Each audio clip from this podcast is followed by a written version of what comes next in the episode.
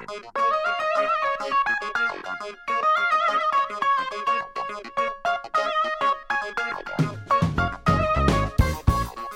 the show today, Kees Kruythoff, thematic chair for sustainable food for Summa Equity, former member of Unilever Global Executive Team, and also co founder of Imagine and LIVEKINDLY Collective, a global plant based food company. And with us is also my co host, Reynir Indahl, founder and managing partner of Summa Equity. So today we'll talk about the transformation of the global food system. But first, a warm, warm welcome to you, Kees. Great to have you here. Yeah, it's great, great to be here, and uh, fantastic to be together on uh, uh this uh, absolutely critical th- theme. Uh, and uh, great that you do this. and great to have you on board, Kees. Great to be on board. yeah, it's, it's truly fresh and so important. So, Kees, you have a long career uh, history with Unilever, working in very senior roles since the early 2000s. Uh, and you were based in countries across Europe and Africa, Asia, Latin America, and, the US. And now you just joined Summa as thematic chair, uh, and you are also a board member in several companies. And all of that with the aim to build sustainable food system. And of course, I can see a red line here, but I'm still curious uh, where are you on your life work journey? And, and I'm also curious about your passion. Yeah, thank you for, uh, for asking the question.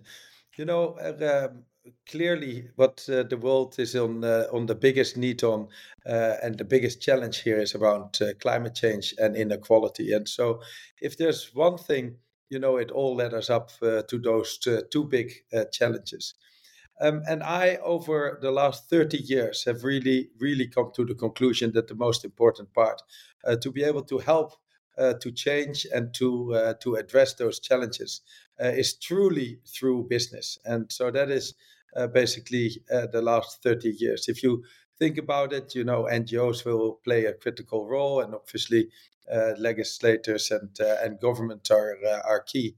But the ultimate force uh, to be able to address uh, these challenges is really about business. So my first real passion is all about um, you know business as a force for good. And you asked, you know, uh, where and how does that sit on my uh, life story? Well, you know, uh, that obviously can only start with my mother uh, if you ask about my life story. And, you know, my mother is a very Calvinistic Dutch uh, mother. And so is every spoon uh, she fed me I actually was raised with this uh, logic about never waste and never waste your talents. And so, from that logic, she also then said, and take those talents and put it actually at service to society. And so, as I said, over the last 30 years, uh, I have come to the conclusion is that uh, basically, if you think about it in three circles, uh, one, what is the world's biggest hunger? Uh, as we say, that is around climate change and inequality. And uh, there's all these sub elements in there. But very clearly, you know, there's one system uh, which need to make a contribution from a broken system into a more sustainable system, and that is uh, our food and agriculture system. If you see that as one circle, and then you draw a second circle, and that is about you know my experience uh, of 30 years being part of that food system, and it's interesting because when you are part of a system, you have really clear blind spots. And I was basically blind on some of the issues in the food system. But as you say, is that the moment is that you can see it, you cannot unsee it, and therefore you need to really act. And then there is a third circle, uh, and that is really uh, around you know my network and you know uh, the whole uh, expertise which you have built up. And so if you think about these three circles, at the core of the core is actually the transformation of food. And so two big passions. One is business as a force for good, and the second one is really helping do my part in terms of changing a broken food system. So, Kees, uh, when did you sort of open your eyes and become awakened around the problems, and and what uh, what caused it? You know, it's uh, it's interesting um, because uh, we were part of uh, of the global Unilever system, uh, and very clearly in Unilever, uh, we were focused on the Unilever Sustainable Living Plan, and I really wanted to be a force uh, for for good and so all this around uh, what needs to happen in the total value chain and be uh, part of, uh, of the change in food was clearly part of that thinking. What I'd never realized actually uh, is the negative impact uh, which the animal based food system had on the world. And, you know, the moment is that uh, I founded a global plant based food system, you learn, you unlearn, and you learn again. And so you know, this uh, this was the time uh, that you really see, you know, uh, in Brazil. obviously, you know, ninety percent of the Amazon of the deforestation is is linked to it, but also things like in India. I never knew is that uh, you know in India, the country obviously where uh, the cow is uh, absolutely sacred, is that that had become you know one of the top five exporters uh, of uh, of uh, meat because of you know the whole dairy which became part of, of of the, their food diet. And so, you know, those type of things are just so unbelievably shocking. And whilst we realize is that over the last 50 years, population has doubled, uh, output of uh, capacity of uh, the agricultural capacity has tripled. You know, lots have been achieved. But the issue of the unintended consequence is just absolutely horrific. And when did you change what you eat? I changed actually uh, uh in the middle of 2019, and that's interesting. You know, I um, uh, uh used to uh, always uh, be very, very active and an athlete in terms of sports. But you see, is that the moment is that you change your diet. Once again, you know, you see how your performance uh, goes up. I ran 10 marathons, uh, climbed many uh, uh of uh, uh, all kinds of mountains. Uh, and ultimately, you see is that uh, this whole notion about how diet and performance also uh, influences that. So I have stopped eating eating meat from the, the middle of 2019. What was also interesting is that you see a, a real changing of families eating uh, very often is uh, like uh, girls between 12 and 16 years old they are actually you know the ones who drive the change in many families that they say uh, to their parents you know i just want, don't want to eat uh, animals anymore. Uh, and you see is that that changes the whole family. So out of my five daughters you've always seen you know they range between 27 and 14 but you see the 14 uh, year old, and the younger ones are actually the more activist part. So uh, that is uh, my my change has been fully supported by by the, the, smaller girls. The case is um, the solution that we all go on that route or is there i mean what other solutions do you really believe in uh, and what do these solutions actually require of the food industry and also ask of me as a consumer yeah no, look uh, very clearly, it's a wicked problem. And so mm. any wicked problem will have multi-dimensional parts which has to be resolved. Mm. And so if you think about uh, the reality is uh, in the food system, what are the real real problems? So we believe is that there are six real problems uh, in the broken food system. So the first one is 800 million people go to bed hungry. Two and a half billion people are food insecure. And these numbers are just staggering. The true cost of the system is also, you know, uh, uh, much more difficult to grasp once you double click on it. So the point is, is that uh, dairy and meat are being subsidized.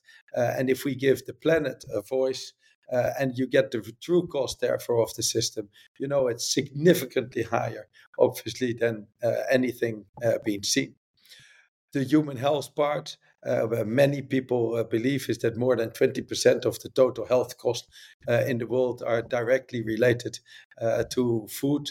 Just to talk about sugar as one of the examples, uh, and then, you know, the alternative of sugar, aspartame, you know, you go in, uh, from one bed to, uh, to the other.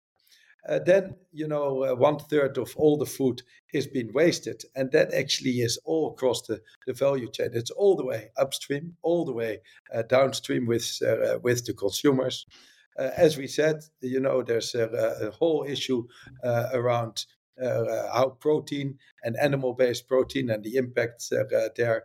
Uh, and if you all add this up, you know, 34% of the total greenhouse gases in the world are directly or, or indirectly being uh, associated uh, to the current food system.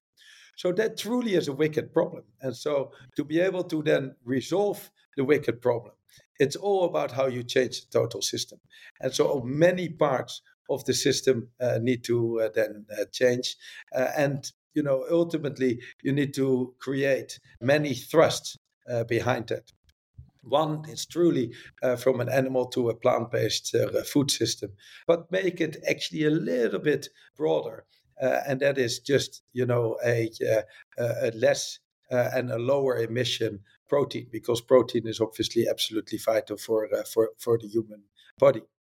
But also, if you think about, you know, what needs to do happen on farming, between you know global supply chain which is broken more towards local farming regenerative farming uh, is an absolutely critical uh, part of it. What you need to start to think about is uh, how you really go to a more uh, uh, ch- changing the waste out of the system. And uh, Summa has a, an absolute first investment there into of uh, Holbard, where you already see is that you know where it is fruits or other products which are very close to going off is that you know these are being created in a new system, and then the consumer actually embraces that uh, through uh, that uh, unique retailer. So there's always many ways to be able to uh, to look at the problem, many critical parts to be able uh, to change it. But uh, to your point, definitely from an animal to a plant based, or actually a protein revolution, is a very very critical part of it. To say the other critical one is obviously you know how do we get to a more healthy and nutritious diet all around uh, the world? So these are just some key drivers of uh, why and where we are on this wicked problem uh, and some key drivers to be able to help to change the system for the better and when you were over all these years at the Unilever, uh, working with Sustainable Living Plan, and also your different initiatives through Imagine together with Paul Polman, all of those experiences, what what is the, like the main insight that you bring from from that period of your life? Yeah, we actually um, uh, had many, many learnings. We started the Unilever Sustainable Living Plan uh, mm. already in uh, uh early 2009. And so, hmm. obviously, mm. you know, a time uh, where this was uh, truly, you know, on the forefront of the thinking about, you know, business as a force for good, especially on such a large scale. And so, of course, Unilever as a 50 billion revenue, 150 billion plus market cap uh, with uh, more than 170,000 people all around the 180 countries around the world. Uh, the, you basically really look at that as early in that in that journey. So many, many learnings, uh, which is difficult uh, to summarize. But I think we can summarize it in uh, in three ways. The first one was around courageous leadership. And courageous leadership starts with is that you have a very clear North Star. And so what we said is we will double Unilever, uh, and at the same time, we will halve our environmental footprint, and at the same time, increase our social impact. And so that was very, very clear is that we went out and we were very, very clear about our point of view of the world and that that also was is that you should take responsibility for the totality of your value chain. And once again, we talk 2009, so very early on uh, into uh, that journey. So that's the first uh, thing. The second uh, one is basically the core thought is that we need to put purpose at the core of your business model. So this is not like, you know, adjacent, but it actually needs to be there where your economic system really works. And in fast moving consumer goods, uh, as Unilever is in.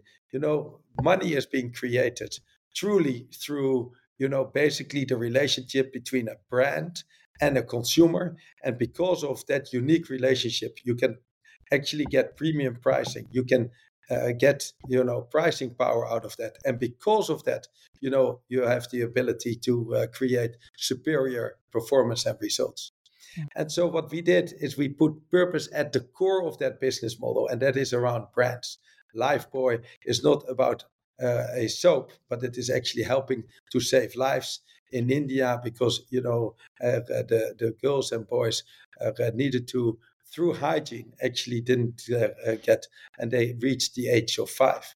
And so when you put it at the core of your business model, suddenly you know it is uh, truly holistic. And so the second uh, point after courageous leadership is putting purpose at the core of where performance is. Performance and purpose are actually one of the same uh, thing.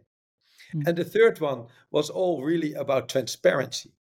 And you know to have uh, the courage to be able to be very, very clear about your targets, to be able to reach it. We had 50 targets and we tracked it and we put that 100% transparent. And you know, the reality is, is that we never uh, uh know what you need to do in 10 years uh, time frame.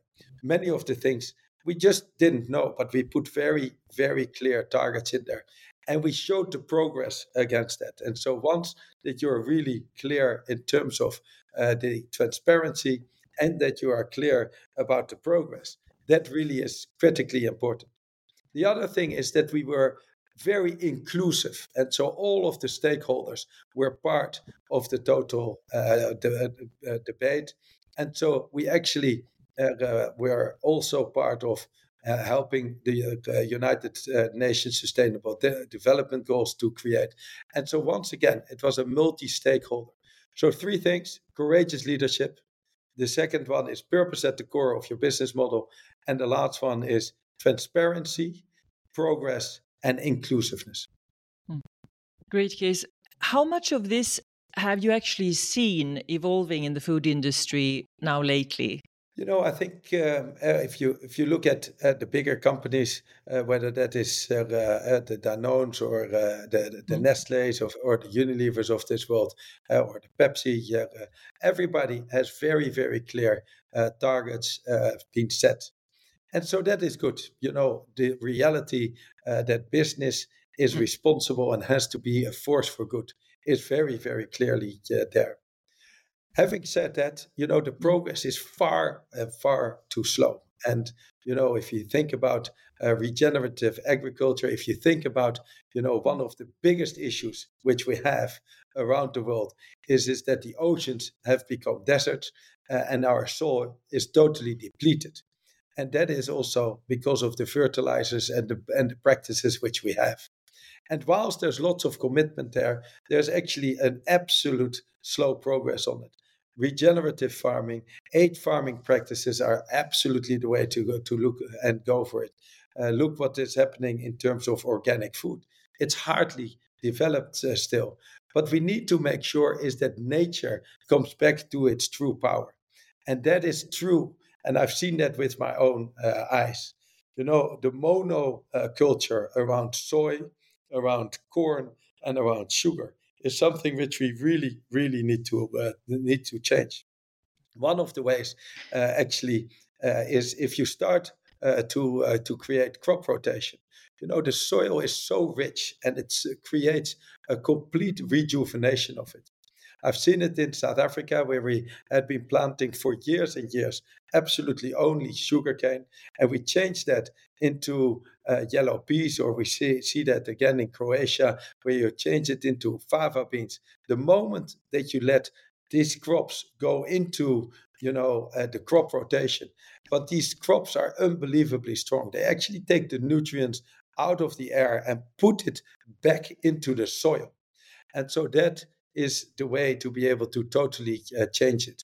And so these practices really need to change. We need to get out of the uh, and and truly unlearn what we are doing on our fishing practices uh, and uh, on our farming uh, practices, especially around you know really changing that into a regenerative system.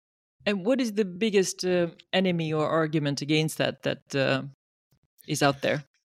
You know, uh, there's always uh, lots of uh, arguments uh, of a, a, legacy system. And so I have now, you know, after my uh, uh, last 30 years of, of being part of business, I have really come to the conclusion is that human beings truly want to do the best thing, but they are really, really looking at through their own point of view. And so your viewpoint actually for, creates your point of view. And so uh, that is the first uh, uh, realization. So changing the legacy system is absolutely hard because the incentives and everything what is in the old system is just so incredibly strong. So if you ask what is you know preventing us from going there is actually the force of the legacy system in my view is the biggest thing. The mm. second part is that there's always investments needed to be able to change from one system uh, to the next. And so, you know, if you think about uh, part of the total system is always the finance structure around it. And so also the finance structure really, really needs to uh, change.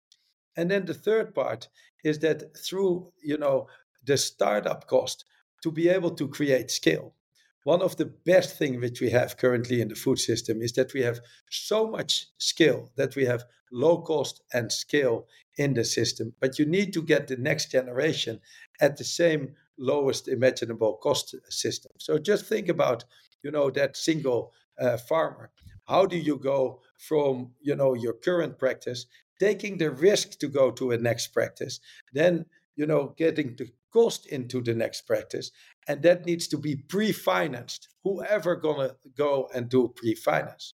I personally believe is that things like soil restoration credits and therefore really putting that further downstream into the proposition so that we can actually start to pre-finance these are the ways to be able to start to unlock a system but the, the fact is that that flywheel which is so fundamentally important to get that going really needs to get unlocked.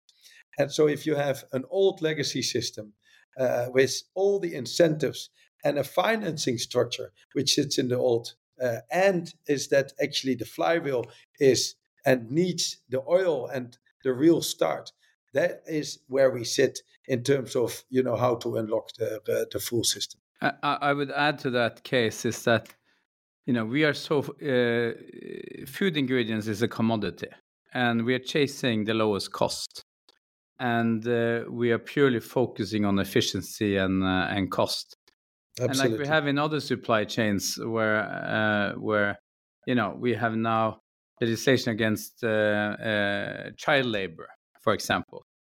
But do we have legislation against uh, really being predative on on our topsoil and just you know exactly? We we are just chasing cost an insane level. And I read a great book called What Has Nature Ever Done for Us? That does the calculation of if what's the true cost of goods sold in products that we have. Exactly. If you factor in, you know, the sun uh, and the photosynthesis and uh, and the water and the nutrients in the soil and what the soil gives, then you get a true cost uh, of goods sold, right?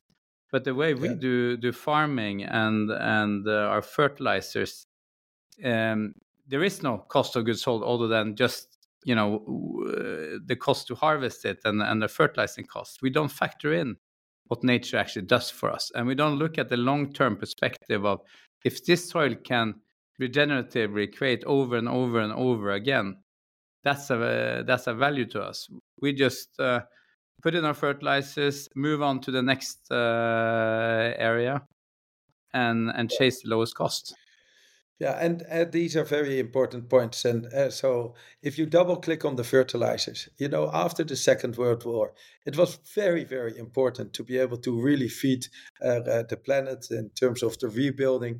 Uh, and so, it had its, you know, uh, uh, its merit. but the point is, is that after now 50 years later, you see what an unbelievable negative impact it has. The opposite is also true, is that once you start to really crop rotate, once you really get the power of nature, actually the yield becomes uh, uh, higher than it is than what we have with fertilization. So I think that's the first uh, uh really uh, point. And then, you know, there's obviously, you know, one other point, and that is habituous consumers. And so ultimately, we need to shift the consumer. And if you think about the total uh, food system, uh, uh I always say there's three uh, most important C's in the food system uh, to be able to change. The first one is the, con- the conscious consumer. The second one, as we've just talked about, is uh, the really the true cost of the system, uh, and the third one is the courageous leadership. But if you look at it from a conscious consumer, you know there's uh, some of the thoughts are there. Is that basically it is so habituous. Consumers only make 12 on average 12 recipes in a whole year and so, what you therefore need to do is to create new habits within the current structures and help to be able to understand, you know, what will happen. And so, the consumer, as we always say, the consumer is the boss.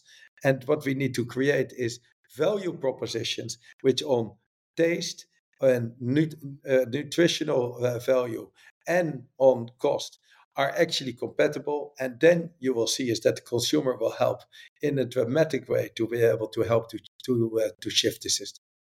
But uh, Kees, what took you so long then? If that's what's needed to change the consumer habits, I mean, you started working with this in 2009, and you said you changed your consumer uh, consumption patterns in 2019. So it took 10 years before you changed. Yeah, absolutely.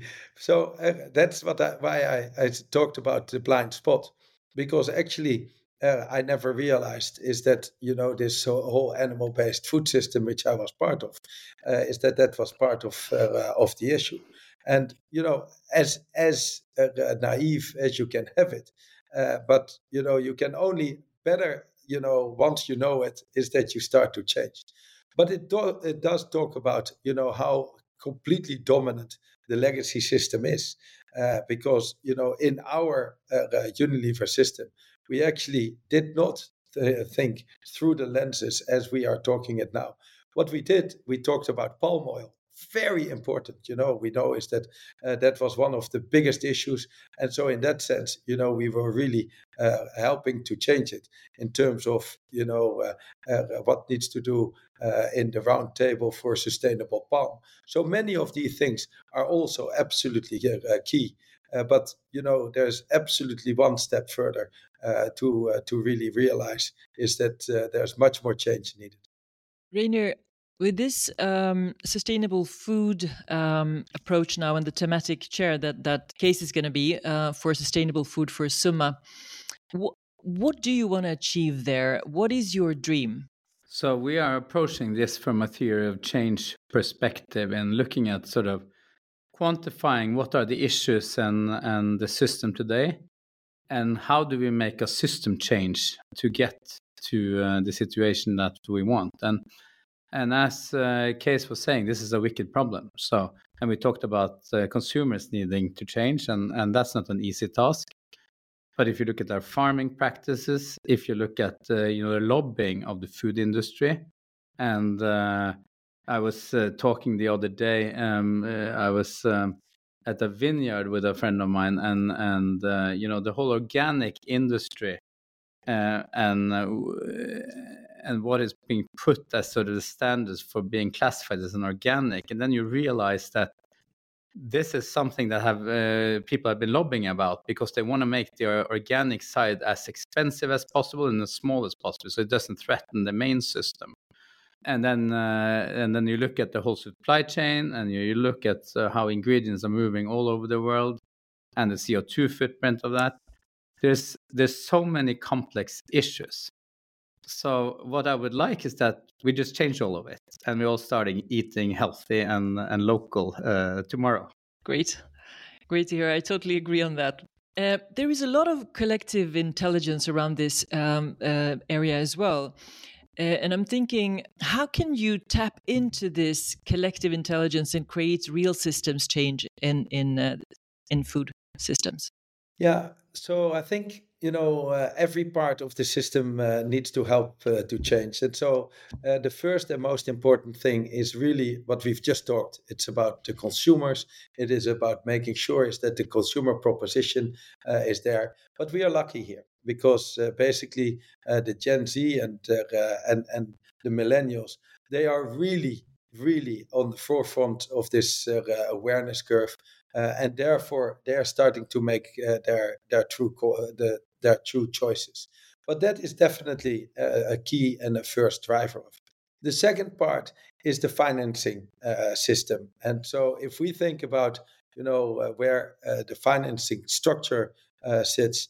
Uh, it starts all the way on the top. Uh, and so if we think about, you know, institutional investors, if we think about pension funds very clearly, you know, to be able to uh, make uh, their aware in terms of how uh, they can help to truly uh, change is absolutely key. And so uh, it's very clearly also a, a fiduciary responsibility, uh, and we need to redefine it like that.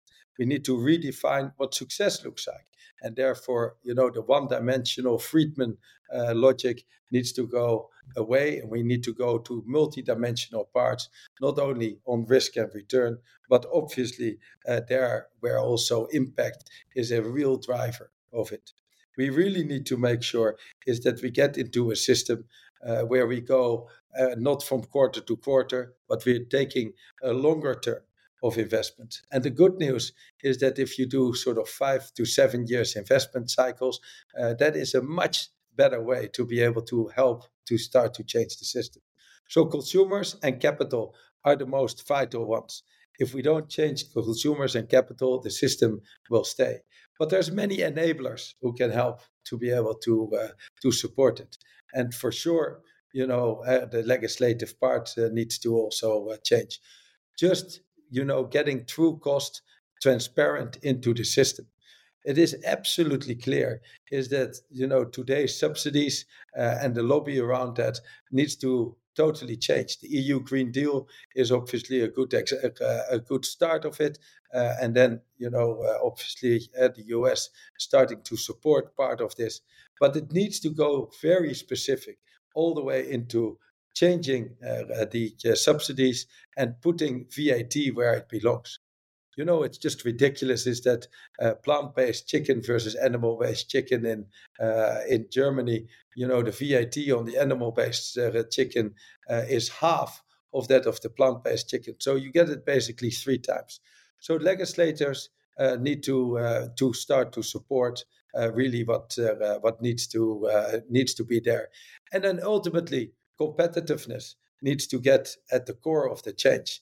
We need to really uh, uh, create uh, the logic. And as we are talking about that, and that is where we come from, is that basically business as a force for good, putting it at the core of your business model, and then driving that from you know startup to scale up to uh, to global multi-billion businesses, where every product which is being sold is actually being part of uh, of a positive impact.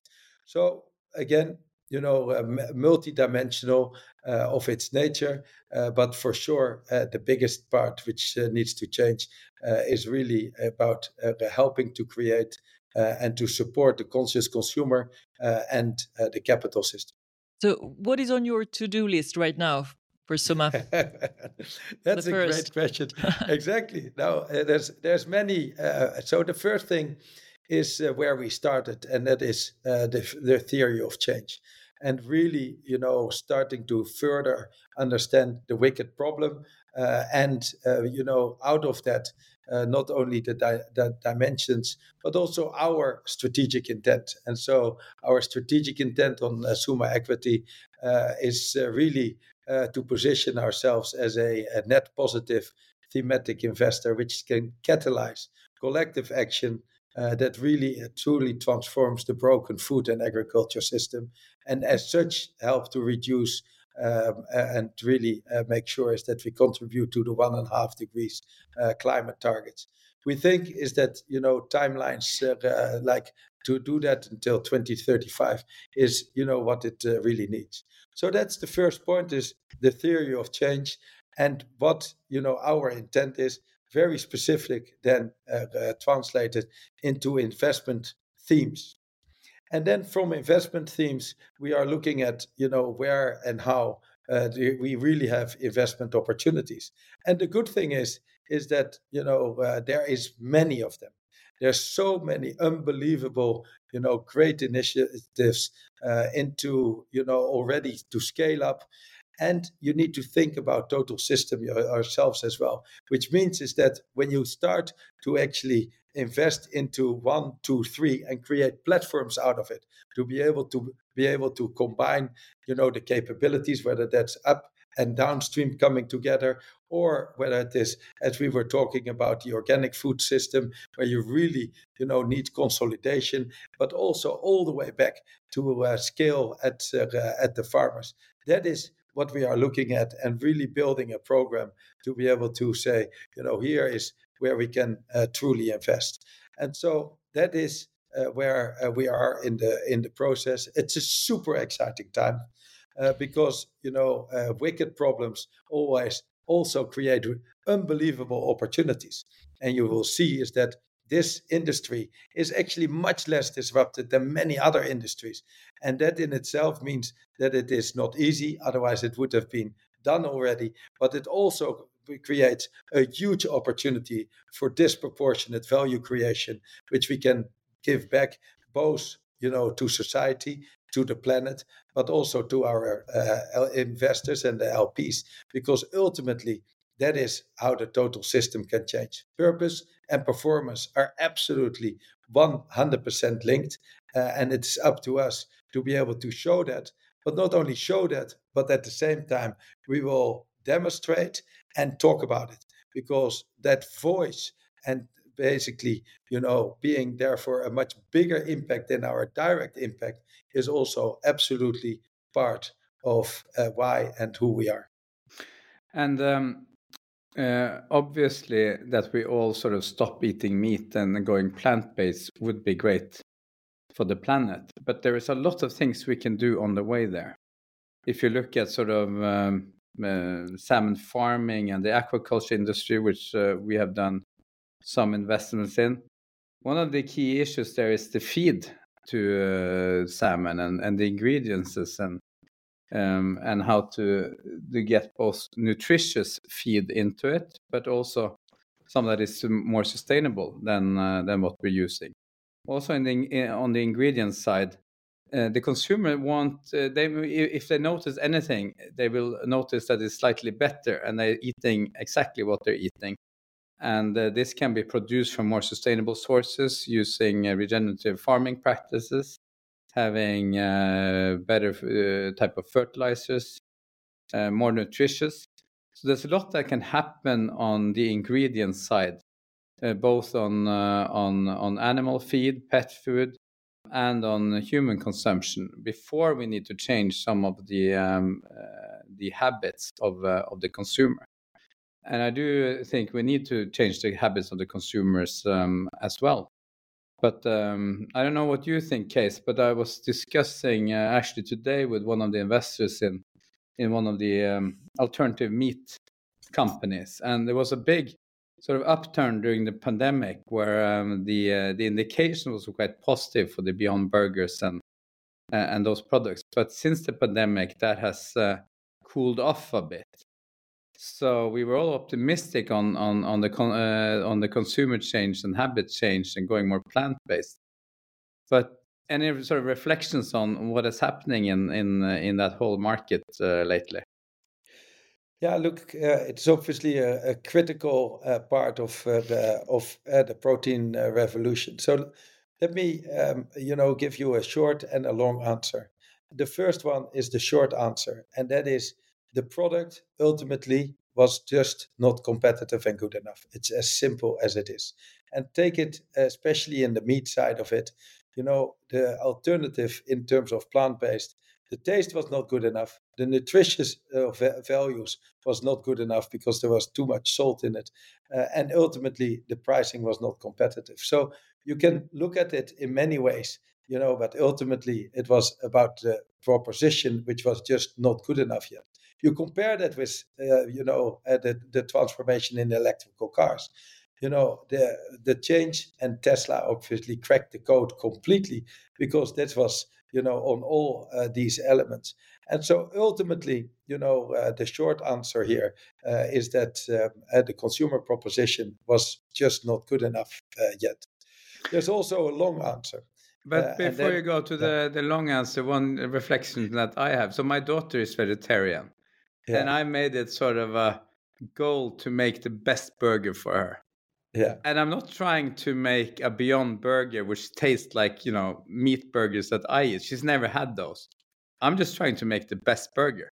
And, you know, when you use all the ingredients, the plant based, the, you know, mushrooms, the red bean, you know, all the stuff, you can make some fantastic burgers that I think is much better than uh, the meat burgers that I eat. So I think we're doing ourselves a disfavor by trying to replicate something yeah. with uh, and calling it plant based. It just make something that's just better. Yeah. No, I th- I think there's there's some insight in uh, in what you said. So we've done consumer uh, research all all around the world basically on this, and ultimately, you know, uh, the uh, the answer of the consumer was is that this is uh, in terms of taste, nutrition, and pricing just not competitive enough. So you know, I think uh, both both is uh, true in that sense. But go to the bigger thought which you have, and that is, you know, what we need as human beings is we need to have a balanced diet. We need to have a diet uh, with the right uh, carbs in there, with the right protein in there, uh, and all the different elements of our balanced diet. And so that means is that you know don't need to imitate, but you just need to have you know the right amount of proteins in uh, in your diet because the consumer is so habituous, you know, there is the thought where you say, is that just do the easy swap? And that means is that you take the 12 uh, top dishes which you have uh, and, you know, uh, say that that is pasta pesto with uh, chicken and you change that into uh, plant-based chicken. That's relatively easy uh, swap. So there you know the logic is is that there is a segment and this is how consumer uh, and real um, you know uh, fast moving consumer goods works is that there are different segments uh, where different logic actually appear some people really say you know i want to go to the next generation of a total uh, food diet uh, with the next generation of products, including protein. You can think about, you know, uh, protein soup. You can think about protein pasta, uh, and so then in your pasta you have both the carbs uh, and the protein already. In uh, soup, you know, you have both your vegetables and your protein. So that is bas- basically a next generation of product, which you know we will evolve into. But you also have you know those who want to continue to eat uh, what they are doing and then uh, also changing it into plant-based. And that means is that there's a different segment which basically says is that you know at the plant-based uh, burger or uh, mincemeat uh, or uh, or chicken needs to be you know the easy swap what they do now but then in plant-based. So that's basically a part of of the evolution. Going back to you know, uh, at the, the reality around uh, uh, what has happened. For sure, you know, in this uh, frame uh, and after COVID, we need to realize is that we had obviously, you know, fuel prices going up, food inflation uh, becoming a, a, real issue around the world. And once these things are, are happening, consumers are absolutely reassessing you know what they are buying, including you know when they are starting to uh, uh, to to move into a different segment. So that is part of the reason why you have seen is that you know uh, basically uh, the market uh, for uh, for plant based has has started to go down. There's one other part which we have now seen is that consumers actually they were and they thought is that it was not only you know good to go from animal to plant but also that it was more healthy and they have now those who really care they have now found out is that you know in the uh, in the Oatlys of this uh, world uh, or in the plant-based meat you know the first one is too much sugar the other one is too much salt. And so this notion about you know is it really healthier? That is why you see always in these uh, uh, these changes you have a 1.0 a 2.0 and a 3.0 version so the first 1.0 is often a good idea, but just doesn't work yet. The 2.0 is often a good idea. It starts to work, it's not sustainable yet. And the 3.0 is really a good idea. It absolutely indeed works and it is also sustainable. And you will see that. You know, we had the same in the internet in the uh, boom and bust. What we all knew is that we would end there. You just need to make sure is that you optimize uh, that system. And that is also what you will see here. We are 100% sure is that we will enter, uh, but we just need to go through these innovation cycles. That is uh, basically how it will uh, work. And also, this market will have the natural evolution to go into that next generation of its development phase. Yeah, I still feel that we are a long way from from getting there. So there's so many of these of course sub uh, wicked problems we have to fix in the food system. So uh, it's going to take yeah. time. And that's and that's uh, that's where you know leadership needs to be. That is where you know uh, lots of uh, uh, of of lots of hard work needs to come. but it is absolutely right. but that also shows the opportunity, as as we've always said. Yes, talking about leaders um, and leadership, what makes a leader in our times? And and what do you think really what does it mean to to lead well today? Yeah, look, I think uh, it starts with uh, having a true north uh, star and you know being uh, absolutely uh, values uh, driven, and that is you know the most important part. And you know along the, the the ride, you will always have your difficulties, but you know really having the ability to stay true to your north star uh, is uh, the fundamental first thing uh, which leaders leaders need to have.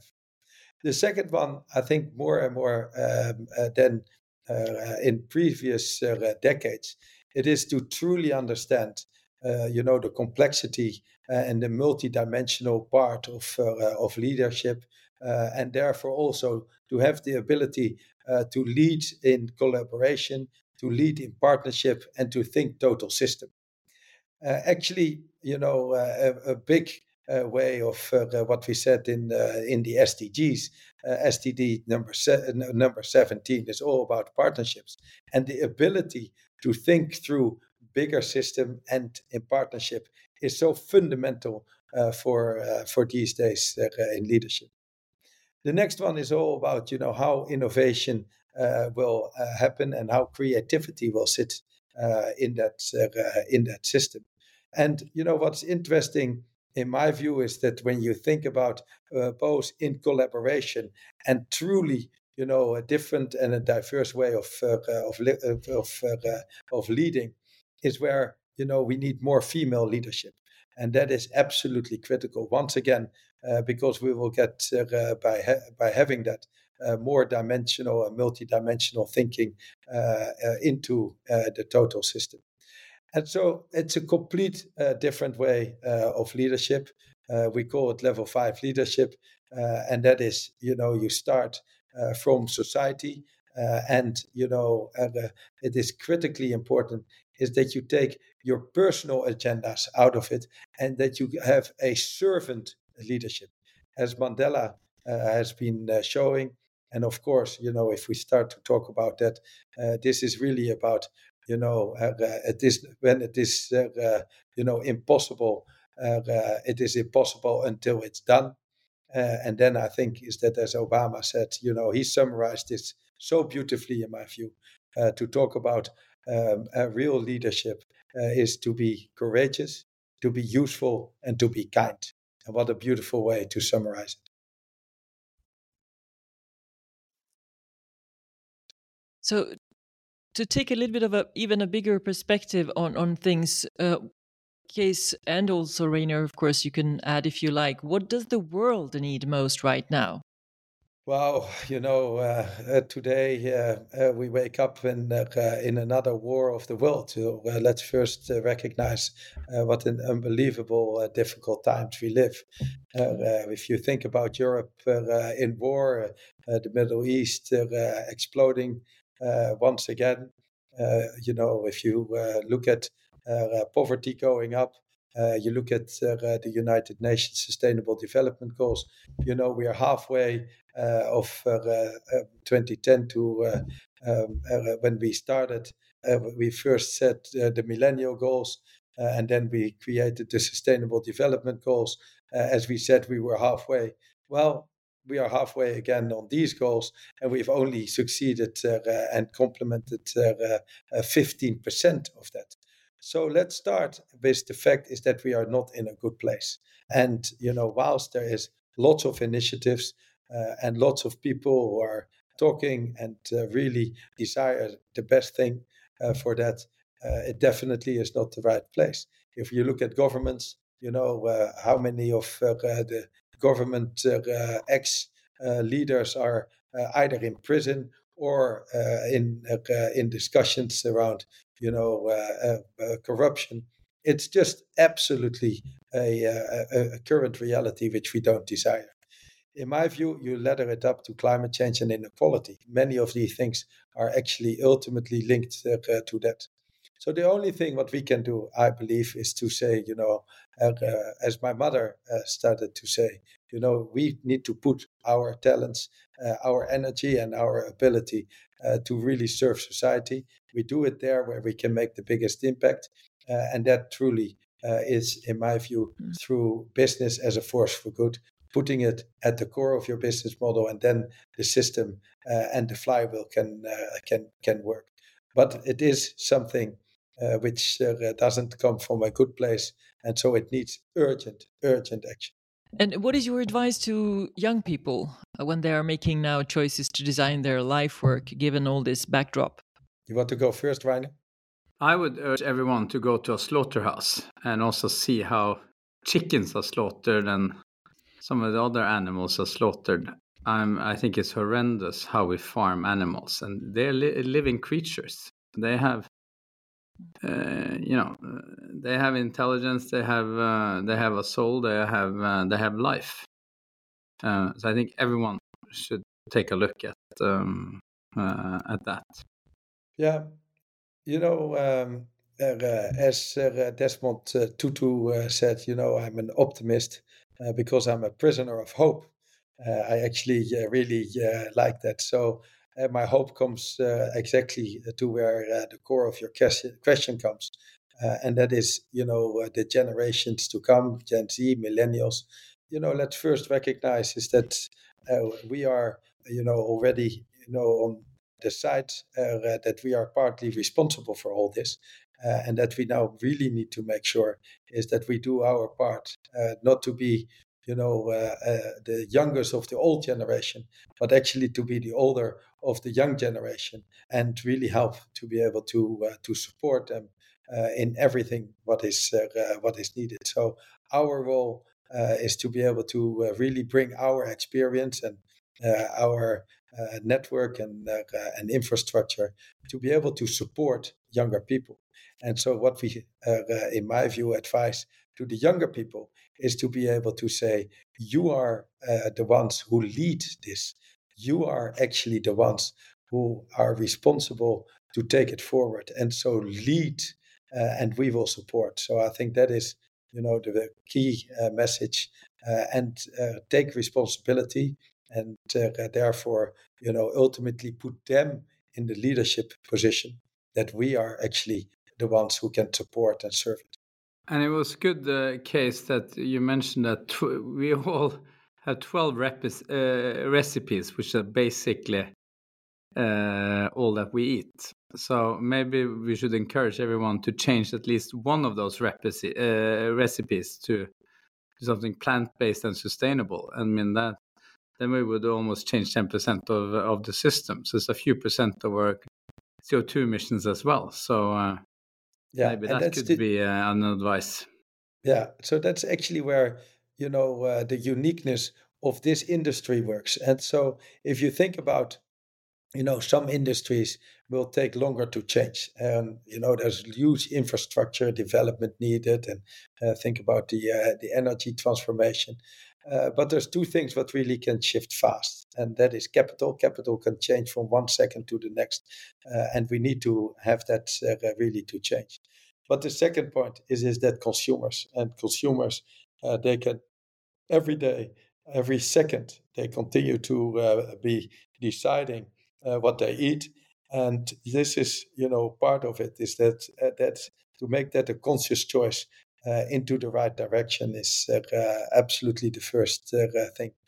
But the industry works is that actually the impact is unbelievably sizable because of just the power of numbers. 8 billion people, uh, and that is, uh, you know, uh, uh, where the logic comes, and that is just changing one meal a day, you know, will change uh, the whole system. So that is basically uh, the biggest recommendation, and that is just one meal a day we change, and that will help to change the world. Okay, let me finish this dialogue by asking Reynir, what does the world need most right now? Reynir. So we have multiple crises ongoing, and a lot of them are linked to food. Climate change is linked to, to food, our biodiversity issues, and uh, also our health problems. So I do think if we are just more conscious about what we're eating, where it's coming from, uh, what kind of ingredients is, I think we could live a longer and more happy life. We can improve uh, the planet um, and we can uh, improve the biodiversity. So, food is one of the biggest problems that we have, and uh, it's the medicine we put uh, in our mouth every day. So, uh, I think there's a huge upside by just making small changes, and we all can do it. Great, great ending. Food is our medicine. Thank you so much. Thank you, Kees. Thank you, Reynir, for a great and very valuable conversation. Thank you. Excellent. Thank you very much.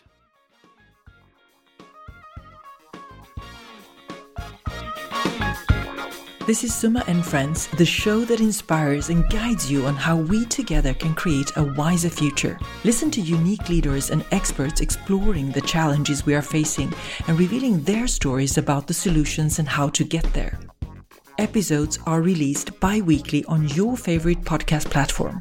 And the week after, we release an in depth blog article to help you capture the core ideas from the dialogues and how you can help move things forward. Summa and Friends is a podcast for people with the courage to care for a wiser future.